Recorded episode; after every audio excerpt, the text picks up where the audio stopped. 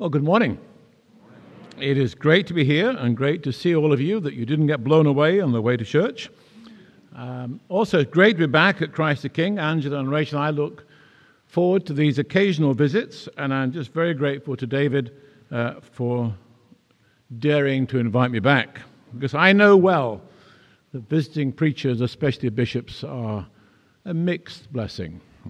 Uh, I was rector for 30 years and I had some experiences when I had to clean up rather a lot after the bishop had preached. And uh, I, David, I assure you, I'll be worthy of your trust, or at least I'll try to be, and not leave too much mess for you to clean up. Now, David assigned me my title. That shows how little he trusts me.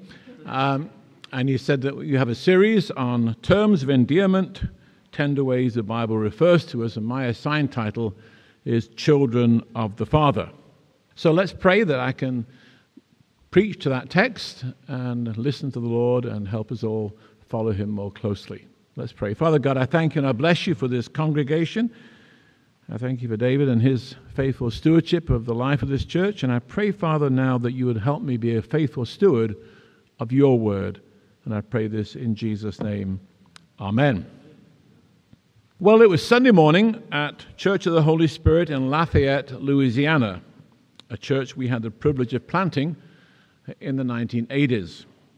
We rented worship space, kind of like you, but this time for us it was in a Roman Catholic high school, and we had to set everything up every Sunday chairs, you know, musical instruments, communion table, everything. And it was kind of hectic. And I was, we're through all that, and I was standing at the, near the entrance about to begin the service when a woman came up to me she looked a little bedraggled, as did her three children, but that was no, not, nothing out of the ordinary for us as a church because we were a church that deliberately reached out to the least, the last, and the lost. But her question, however, was a little unusual, and I've never forgotten it. She said, Pastor, when we get to the Our Father, do you mind if I say Our Mother instead? Well, I could tell from her expression that this was no joke, but I assumed it was also a rather loaded question. And so I responded with a smile, sure, but don't say it too loud. Well, she smiled back at me and uh, headed for her seat. And I started the service. Afterwards, I made a point of talking to her and discovered, as I'm sure you've guessed, that her relationship uh, with men was far from healthy.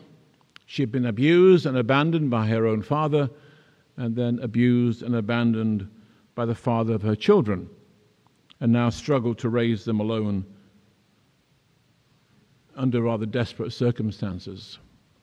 No surprise that her view of her heavenly father was badly distorted by her experience. And sadly, she's not alone. Our granddaughter Amanda and her husband Blake are foster parents of two delightful girls aged 7 and 11. The two girls have Three siblings and all five children have the same mother, but each one has a different father. They were talking with Tom, Amanda's father, who is married to our daughter Sarah. Hope you got the family straightened out. Uh, they had never known a man stick around for more than a few months. And Sarah and Tom have been married for more than 30 years. So this was a, a whole new concept for them. Papa Tom, you've been married to Noni for a very long time. Don't you ever get mad at her and want to leave? The 11 year old asked. Sure, Tom answered. Lots of times.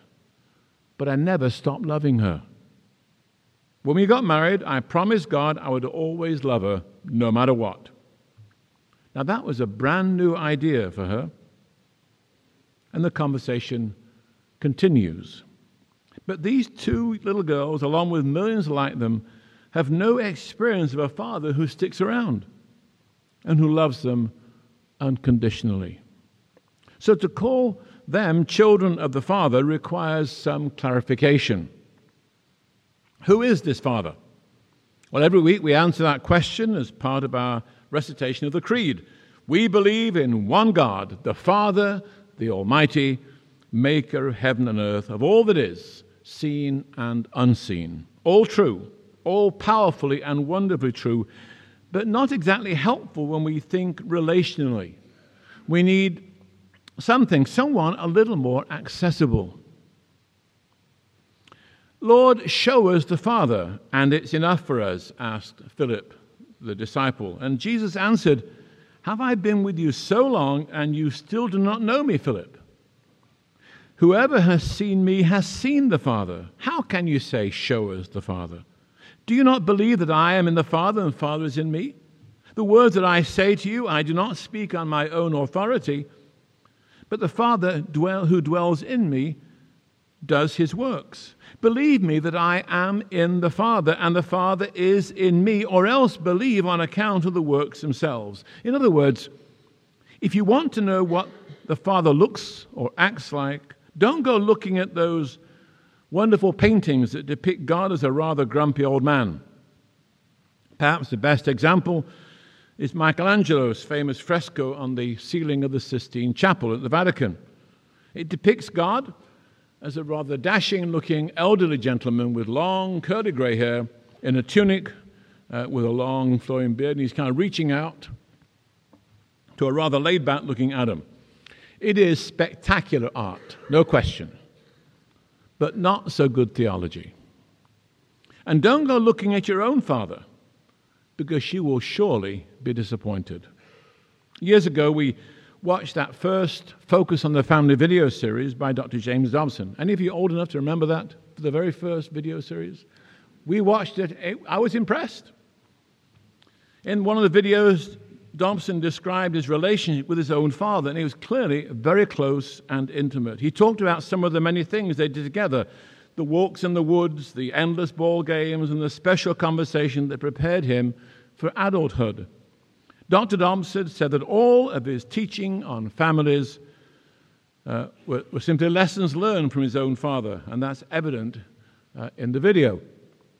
But after watching it, I had a strange mixture of feelings.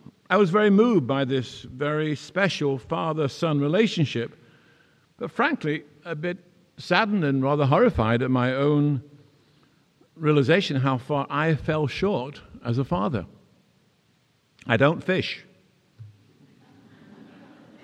I don't like playing or watching ball games. I know some of you think that's absolutely horrifying. How dare I even stand here? I'm not even quite sure which ball you're talking about when you mention teams. I'm not crazy about walks in the woods. And I never had that special father son or father daughter conversation with any of our five children as they approached adulthood because, frankly, they knew more than I did. Now, by God's grace, Angela and I have five wonderful children and 12 perfect grandchildren. But Heavenly Father, I am not. So, what does our Heavenly Father look like? He looks like His Son Jesus. Because Jesus is the image of the invisible God, the firstborn of all creation, as the Apostle Paul reminds us in his letter to the church in Colossae. In other words, if you want to know what God looks like, look at Jesus. If you want to know how God acts, look at Jesus. If you want to know God's priorities, study Jesus. If you want to know God's character, examine Jesus. A kindergartner was observing her classroom of children while they were drawing pictures. Occasionally, she would walk around the room to see each child's work. What are you drawing? she asked one little girl who was working diligently at her desk. The girl replied, I'm drawing God. The teacher paused and said, But no one knows what God looks like. The little girl replied, They will in a minute. But we do know what God the Father is like. Look at Jesus. And we also know what God's children look like. Look around. In today's lesson, the Apostle Paul reminds us all who are led by the Spirit of God are sons and daughters of God. For you did not receive the spirit of slavery to fall back into fear, but you have received the spirit of adoption as sons and daughters, by whom we cry, Abba, Father. Now, that word Abba is actually from the Aramaic, and it really means daddy. It's kind of like saying, it's not just a formal language, but it's a very intimate language. Daddy. The Spirit Himself bears witness within our spirit that we are children of God. You know, in 1991, uh, we moved to Fairfax, where I had the privilege of serving as rector of Truro Church for 16 years. It was a little overwhelming at first because Truro was by far the largest congregation that we'd ever served. And frankly, getting to know everybody's name was quite a challenge for me and for the rest of our family. One day I overheard Rachel uh, introduce herself to a group of people. Hi, I'm Rachel. I'm Dad's daughter. Everyone smiled. They knew who she was. I thought it was very cute. But then I stopped to think about it and realized just how profound what she had said was. See, she, Rachel, understood her, own identity through her relationship with me, her father. And we would all do well to understand our own identity through our relationship with our Heavenly Father. Now imagine how the encounter would go if you were to greet someone and say, Hello, I'm David. I'm one of God's sons. That would change the conversation quite a bit. Or, Hello, I'm Mary. I'm God's beloved daughter. You might try it sometime if you really want to change a cocktail party conversation. But it's true. And more than that, we are God's adopted sons and daughters. As mentioned earlier, our granddaughter Amanda and her husband Blake are foster parents with a likelihood that they will adopt these two lively girls into our family. And since it will be our first great grandchildren, we have followed the process with great interest.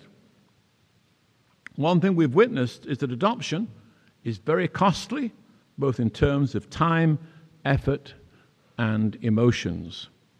The children arrived with lots of baggage to release lots of hurt that needed healing. But it's also wonderfully satisfying to see the way already in which unconditional love is already transforming them. And the same is true for each one of us. We have been adopted, specially chosen by our Heavenly Father, but we've come into the family with lots of baggage. But once we allow the love of our Heavenly Father to work within us, then it's not long before we move from fear to faith, from rejection to acceptance, from alienation to the warm embrace of our daddy, our Abba Father. But none of this comes automatically, it is costly. Jesus paid the ultimate price so that we might join the family, set free from the ravages of sin. It will also cost us. Dietrich Bonhoeffer that remarkable German Lutheran pastor declared when Christ calls a man, he calls him come and die. When Christ calls a woman, he calls her to come and die. In his case, in Bonhoeffer's case, it was a literal, untimely death. But for all of us, there is a death to our own selfishness, a release of our own control, a willingness to submit our agenda to the one who loves us more than we love ourselves. You know, one of the great blessings of getting older is that we're able to look back and see God's fatherly hand at work in many of the decisions that seemed so costly at the time. You know, when I first acknowledged God's call on my life to leave my corporate career with Mobil Oil and begin preparation for ordained ministry, I was frankly impressed by the cost that I was paying. And I trusted that God also will be impressed that I was giving up a whole bunch, this wonderful, high paying corporate career for the dubious privilege of serving as an ordained minister in the Episcopal Church. I had serious questions whether I would ever again be able to provide sufficient financial support for our own family, and I knew that I would never, ever be able to travel again, something that I really enjoyed. But little did I know that the plan that God had for my life would provide abundantly for all of our needs and give us the opportunity to do ministry and to travel in ways that I could never have ever imagined. Yes, there is a cost, but there is also blessing beyond anything we can ever imagine. You know, during one of our very first mission trips to Africa in, the, in 1980, we met Olga a Czechoslovakian woman in Arusha, Tanzania. And she had quite a story. Olga had met and married her husband when he was a student in Prague. But when they returned to Tanzania, Olga discovered that her new life was far from the romantic picture that he had painted. He had convinced her he was a prince with all kinds of lands. And when she got back there, she discovered it wasn't true. She found herself living in a mud hut with an alcoholic, abusive husband. She became pregnant and suffered through four late term miscarriages in ghastly hospital conditions. And finally, her fifth child lived, but then Olga contracted some kind of disease and began to go blind. Desperate, alone, Olga seemed to find life utterly hopeless. But along came two New Zealand missionaries. They came to visit and introduced her to her Heavenly Father, and she was born anew. She started coming to church, even though it was a walk of several miles. And when Angela and I met her, we were overwhelmed by her radiant faith. And she said something that I've never forgotten. I was just doing the normal chatting, asking about her family. And she said, Well, I've got five children. One is with me, and four are with their Heavenly Father. And I can hardly wait to get to heaven to see how they all turned out. Now, that is remarkable thinking. Olga knew the cost of discipleship, she paid it daily. But she also knew the joy of being loved by her Heavenly Father. Now, to become a child of our Heavenly Father involves choice. It doesn't happen automatically. Now, I do believe that every man, woman, and child is made in the image of God and therefore deserves to be treated with love and respect. Old or young, black, white, rich, poor, still in the womb or close to death's door, we are all God's handiwork. But not everyone is necessarily a child of God. You see, to be a child of God is to have a relationship with our Heavenly Father, it is to have received the Spirit of God. And that Spirit witnesses within us that we are set free from fear, released from slavery to sin, and welcomed into the family of God. Or to use the language of our scripture lesson, the Spirit Himself bear witness with our spirit that we are children of God. Now, this idea that there is choice involved is quite offensive to many people, inside and outside the church. They believe that we're all children of God, we're all by virtue of birth. And that to suggest otherwise is narrow minded, exclusivistic bigotry. But our text and the consistent witness of Scripture makes it clear that a choice is involved. Listen to the opening words of of John's Gospel. Jesus was in the world, and the world was made through him, yet the world did not know him. He came to his own, and his own people did not receive him. But to all who did receive him, who believed in his name, he gave the right to become children of God, who are born not of blood, nor of the will of the flesh, nor of the will of man, but of God. and that most famous passage from the Gospel of John declares, For God so loved the world that he gave his only Son, that whoever believes in him should not perish, but have eternal life. For God did not send his Son into the world to condemn the world, but in order that the world might be saved through him. Whoever believes in him is not condemned, but whoever does not believe in him is condemned already, because he has not believed in the name of the only Son of God. See, to become a child of our Heavenly Father involves a choice. It is a choice that we can make at any age, and it's one that most of us need to renew from time to time, which is why I'm delighted that we have this service of confirmation and reception. And I'm going to encourage every one of you to use this service as a way to renew your choice to accept this gracious invitation. Now, to be a child of God the Father also means that we are heirs of God and fellow heirs with Christ.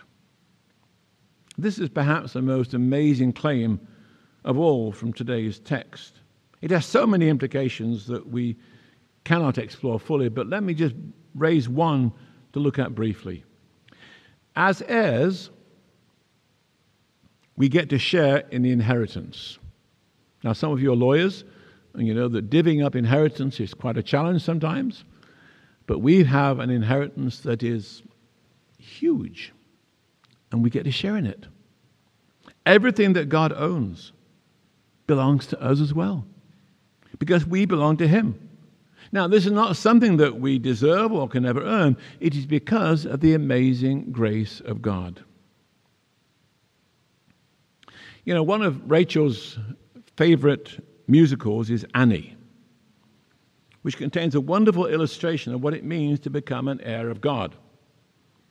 Remember the story? I'm sure all of you remember the story. When Annie moves from the orphanage to the Warbucks mansion, it's an incredible change for her. She leaves behind a spiteful, abusive caretaker and enters a relationship with a caring father. She goes from having no possessions to having a fortune at her disposal. The hard knock life is overcome by the brightness of a sunny tomorrow. Now, seeing from a Christian perspective, Annie pictures what being a co heir with Christ means. We share in his sufferings in order that we may also share in his glory, which is better and bigger than Warbucks ever saw. Or to use the language of Paul's letter to the Ephesians, in Christ Jesus, you who once were far away have been brought near by the blood of Christ. God took us, poor orphans in this world, and made us part of his family through faith in Jesus Christ. He has showered us with blessings and promised us an eternal inheritance based on the worthiness of Christ himself. So there we have it. We have been chosen, adopted as children of God. Political party or sexual preference no longer defines us. Country of origin, ethnicity, educational achievements, or bank balance no longer establishes our worth. We have been joined into a new family. There's one other implication we've got lots of brothers and sisters, some of which we might not have chosen. In fact, most of which we wouldn't have chosen, but it's a global family. It's a wonderful family. And one of my great joys is being able to travel around the world to meet sisters and brothers in all kinds of places. And I've got to tell you, we have an amazing family that you're now part of. But it doesn't happen automatically or mechanically. It doesn't come as a result of our academic prowess or spiritual achievement. It is completely by God's grace. We are children of our Heavenly Father and joint heirs with Christ. And this brings both great blessing and great responsibility. And it leads to my final question. When people look at us, can they see the family likeness? Can they see the, the character of our Heavenly Father in our character? Can they see the priorities of our Heavenly Father in our choices? Can they see the way He thinks, the people He values, and the way we think, and the people that we value? Let's pray. Father God, thank you for inviting us into your family. Thank you for making it possible to be adopted into this astonishing global family. Help us show your family likeness to the world around us. For we pray in Jesus' name. Amen.